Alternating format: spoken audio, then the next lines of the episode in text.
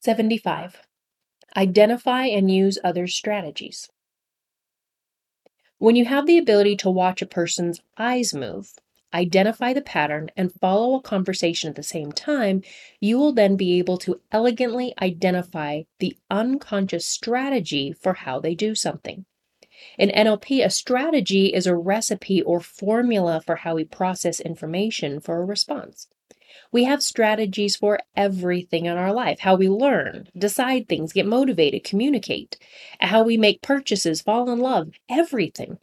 These strategies are also very unconscious to us. Could you answer the question, what does your mind go through when you're learning something new? Probably not.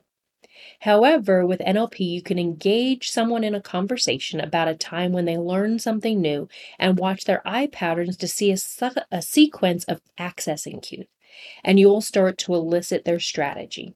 The strategy will be two to five eye movements that start the loop. When you know how a person unconsciously comes to that outcome, you can play the strategy back to them in order to be more influential. For example, if I want my child to easily start her homework, I can identify her motivation strategy for doing something she wants and then feeding it back to her. It may be that she is more motivated to play. Her eyes move first to visual construct, to kinesthetic, to visual recall. Based on this, I could guess with pretty good accuracy, and it's okay if I'm wrong, I just change my hypothesis, that she visually imagines what she's going to play, then physically feels the fun of playing, and then visually remember a time like this before. So I can use my daughter's strategy to influence her.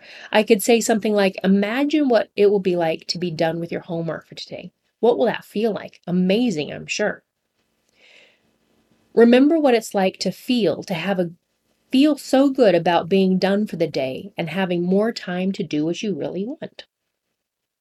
Strategies in NLP are a very interesting topic. We take something that is so abstract and watch micro movements of the eyes to ascertain a sequence or recipe for the, how the mind makes order of something.